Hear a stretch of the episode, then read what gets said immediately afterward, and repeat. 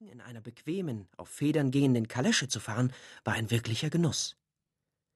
Pesotskis hatten ein riesiges Haus mit Säulen, mit Löwen, von denen der Stuck abbröckelte, und einem befrackten Lakai an der Paradetreppe.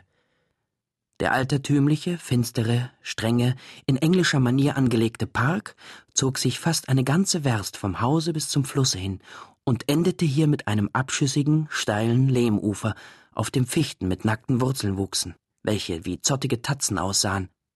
Unten glänzte menschenscheu das Wasser, zogen Schnepfen mit kläglichem Schrei. Und immer war hier eine Stimmung, als möchte man sich hinsetzen und eine Ballade schreiben. Dafür war es um das Haus selbst, auf dem Hofe und im Obstgarten, der mit der Pflanzschule dreißig Dessiatinen umfasste, heiter und lebensfroh selbst bei schlechtem Wetter.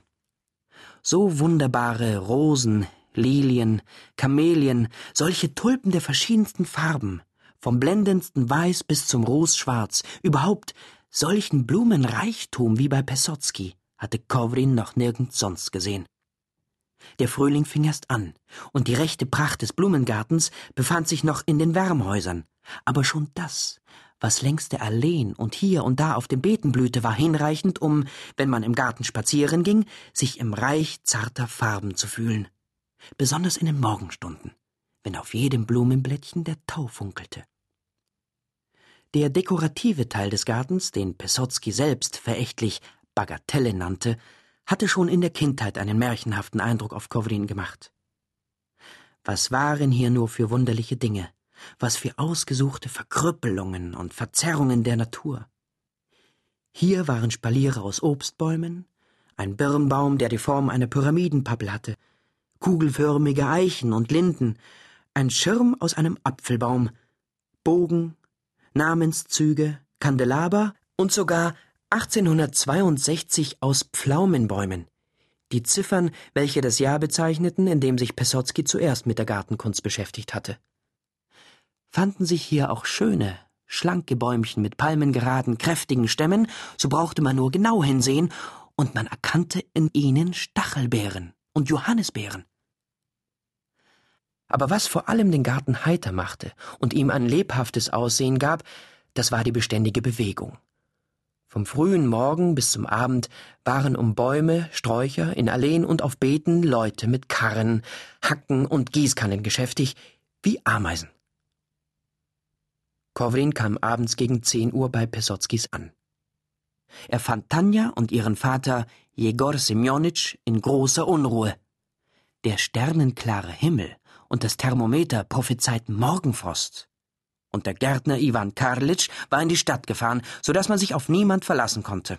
Beim Abendbrot wurde nur von dem Morgenfrost gesprochen, und es war beschlossen, dass Tanja sich nicht schlafen legt, sondern in der ersten Stunde durch den Garten geht und nachsieht, ob alles in Ordnung ist.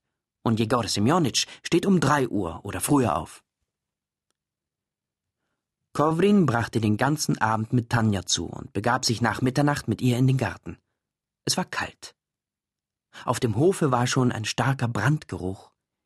In dem großen Obstgarten, der Handelsgarten genannt wurde und Jegor Semjonitsch alljährlich einige tausend Reinertrag brachte, zog sich auf der Erde ein schwarzer, dichter, beißender Rauch hin und rettete, die Bäume umziehend, viele Tausende vor dem Frost.